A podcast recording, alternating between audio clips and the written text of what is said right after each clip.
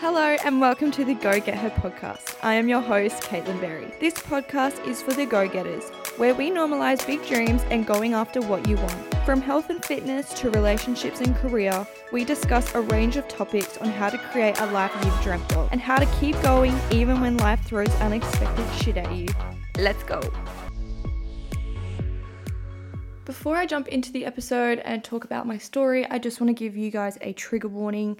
Um, we will be talking about infant loss, grief, hospitals, um, surgery, and topics in between. So, if there's something that you do not want to listen to, please skip this episode. Just wanted to give you guys a heads up because it is pretty heavy. Um, but I do appreciate the people that are willing to stick around and listening to my story so we can raise awareness about the topic. So let's take it back to the 13th of January. I had an IUD put in um, purely for contraception reasons. Um, I didn't agree with the pill. I was on it for six years, um, took a break and yeah, decided I wanted to get the IUD put in, so I went and did that. After getting the IUD in, a couple of months went by. Um, I hadn't got my period for, I want to say, four months. Um, everything was in place and it was all good. Um, but then I posted on my story one night on my Instagram saying, Has anyone ever experienced extremely bad bloating and cramps on their IUD? I had lots of girls reply to me with different experiences that they were extremely bloated for an entire year or all of these different stories. I guess everyone's body is different, but I just assumed that my body wasn't really enjoying having the IUD in. Um, but a few girls did say to just push through, um, and it does tend to get better. So, fast forward to the 3rd of April, I actually have a photo in my camera roll of me at work when I used to be a teacher, um, lying on the floor with a pillow between my legs in excruciating pain.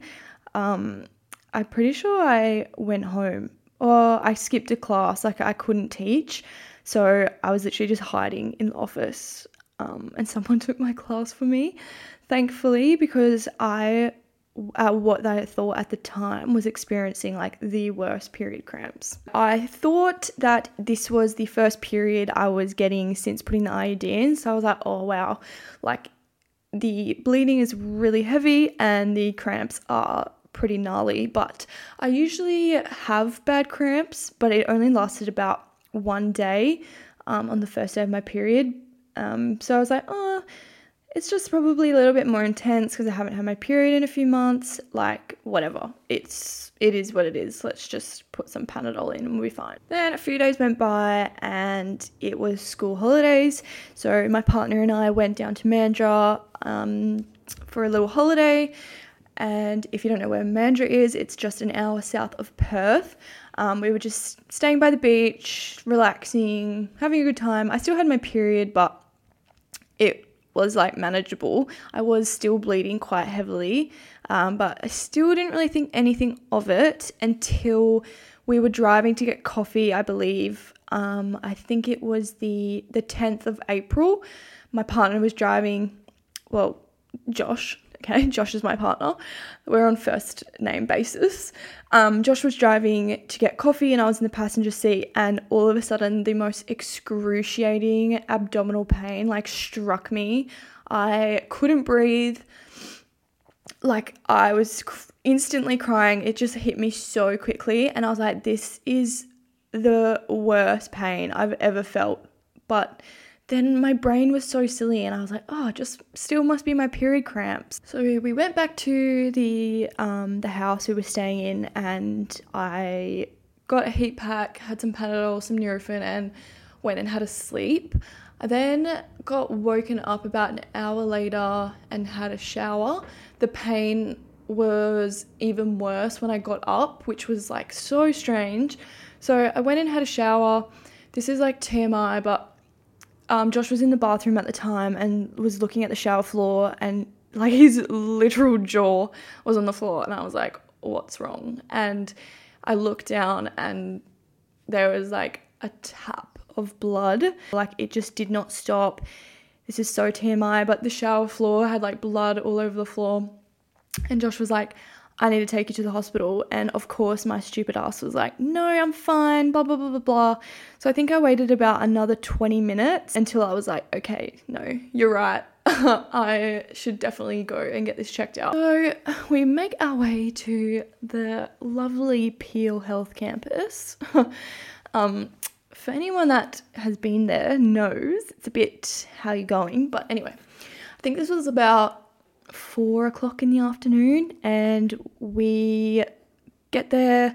Um, I tell them like what's happening, that I think my IUD has moved. That's what we first originally thought. We originally thought that my IUD had moved and it was like piercing my cervix, and yeah.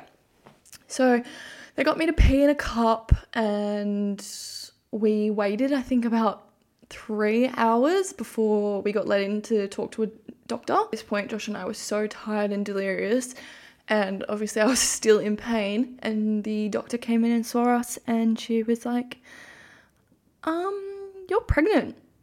And I was like no I'm not. And she's like uh yeah you are. Your uh, pee sample has come up with a pregnancy hormone. And I looked at Josh and I was like what the actual fuck? I was like oh I have an IUD and like this doesn't make any sense. And then she's like, well, they're not 100%, they're 99.9%. And I was like, no, you're lying. And then like it took me a while to process. And then I said, well, how come I'm bleeding and in so much pain? And she went on to say that it could be possible that right now you are miscarrying. So I was like, oh, okay. Um, didn't really know how to process that. And then she kind of just took more blood tests and said that she would be tracking my um, pregnancy hormone in my blood.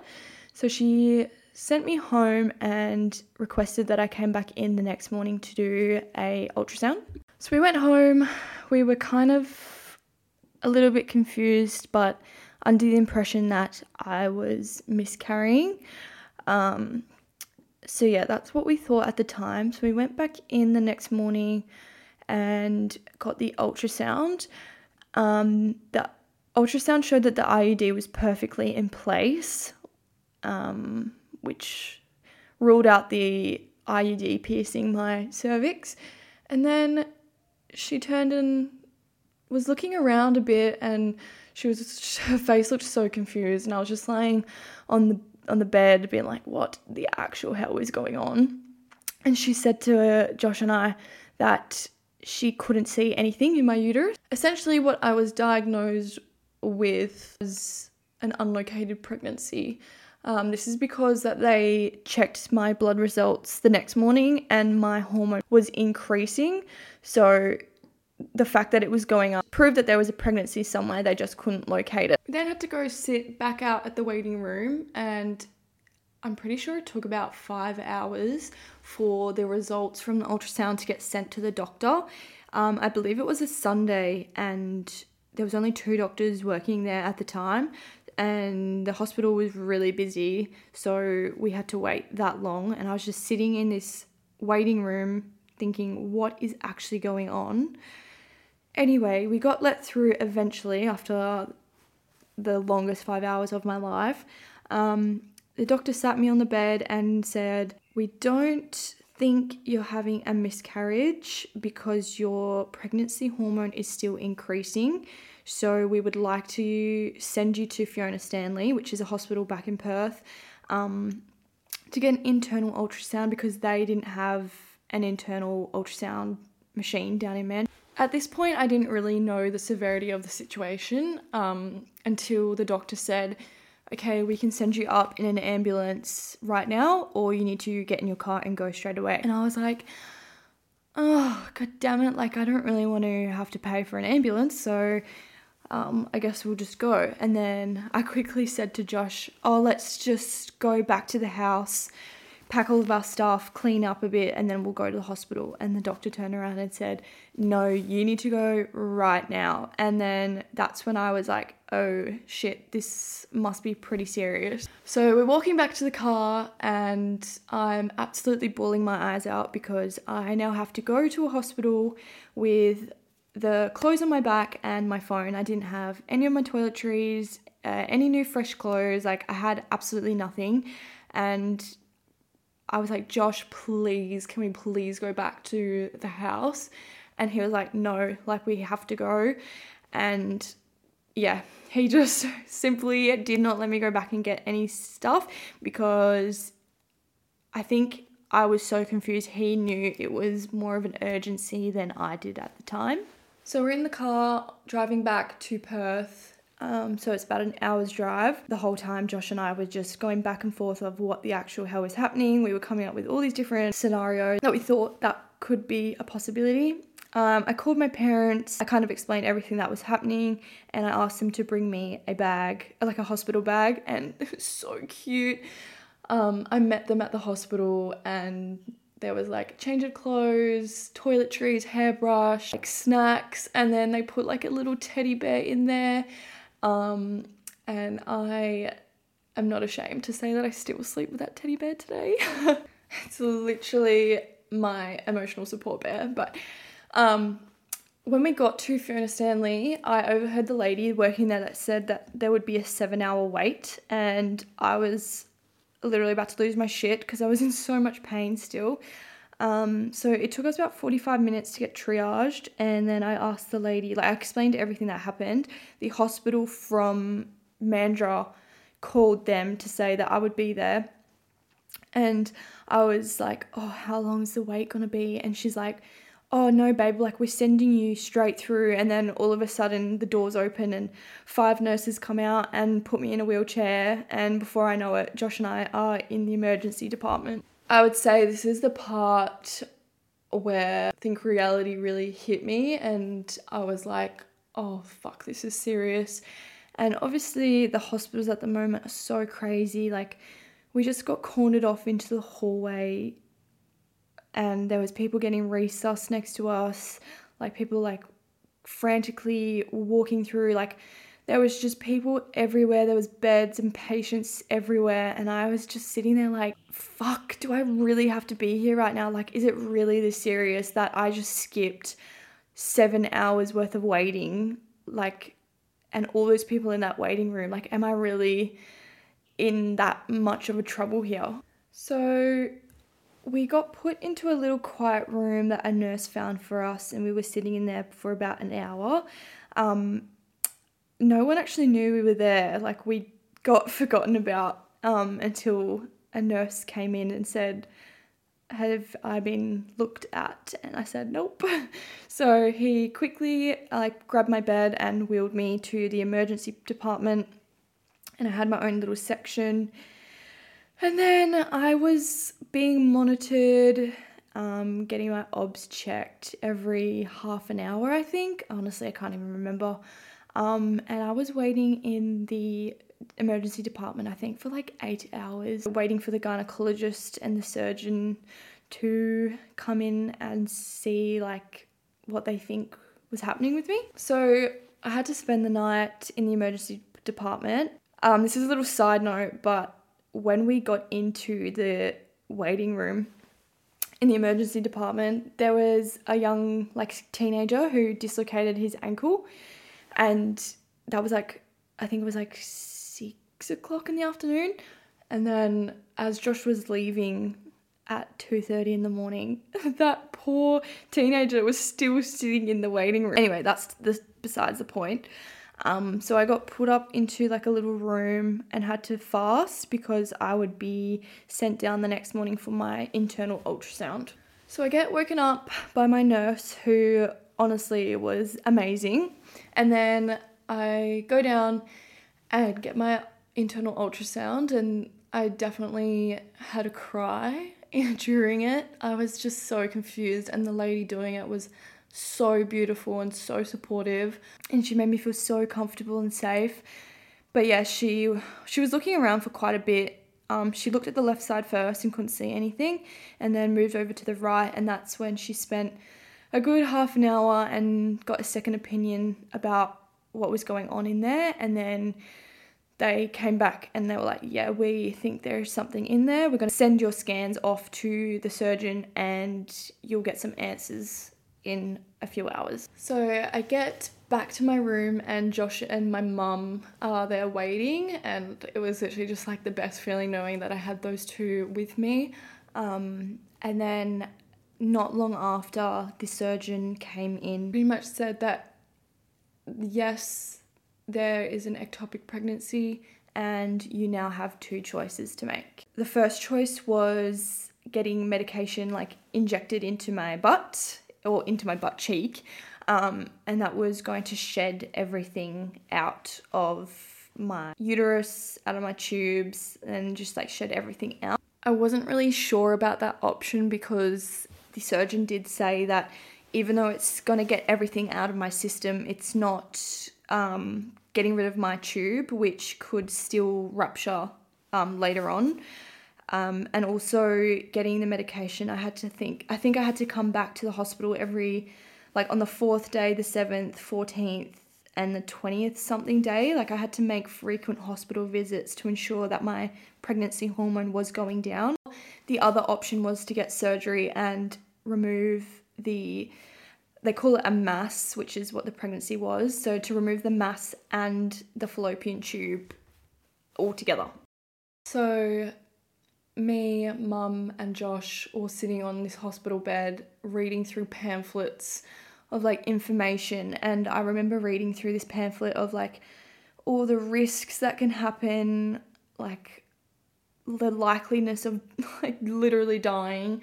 And I like this is the the moment I think I almost quite literally hit rock bottom and I just like sobbed and cried and screamed because I was like, holy fuck, this is actually happening, and I needed to make a decision right now that either I get something injected into my butt cheek and shed, which is which I've heard is extremely painful, or I literally get one of my organs taken off me. It didn't really take me that long actually to make a decision. I knew I wanted to get the surgery, but once I told the surgeon, um, it was literally all go. Like as soon as I made that decision, five minutes later they came back and were like, "Okay, you need to go have a shower, um, and get ready for surgery because we're gonna send you down there."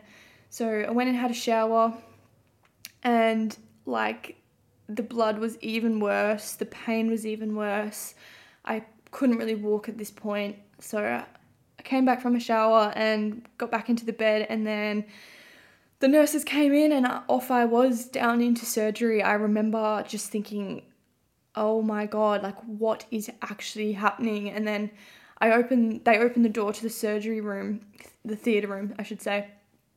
And there was about 15 sur- like nurses, surgeons, specialists. I don't even know who they were, but um, I remember them all being like, yep, she's here, she's here. Is everybody ready? Like, is everything on? Is everything good? And I was like fucking shitting myself and they all like grabbed the side of the bed and shifted me over onto this metal bench and all I remember was just looking at this nurse and she was like it's okay darling like you'll be okay she held my hand and I was like getting injected in like in my arm like people were strapping me in like there was like 10 people touching me all at once and then I just remember having the gas over my face counting down three, two, one, and then that's it I was out and then I remember waking up. Oh, fuck.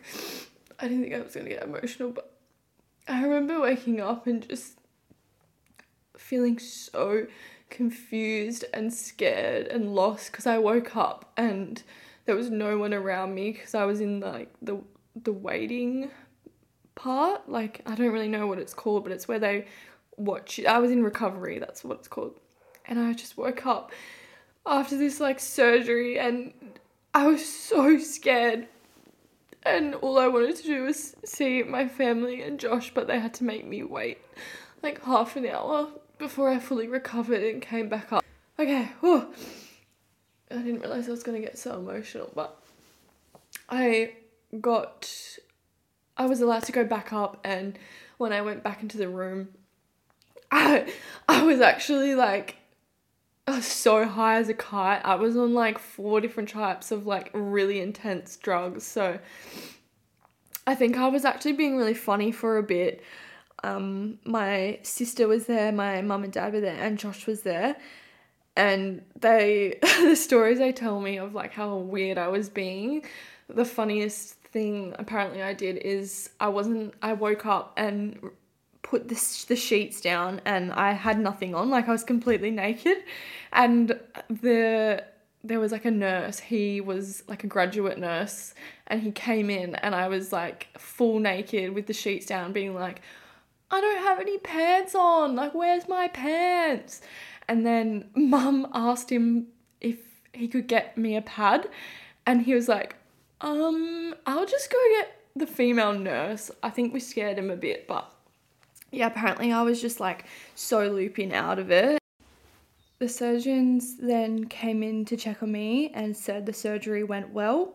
Um, and they showed me photos of the surgery, and I'm so glad that they did because it really put into perspective how serious the situation was. So, my left fallopian tube was skinny and healthy and looked really good. And then they compared that to my right one, and it was triple in size. It was red, purple, it was swollen. Like, I actually could not believe what I was seeing. And they pointed out there was like a little hole at the bottom of my tube.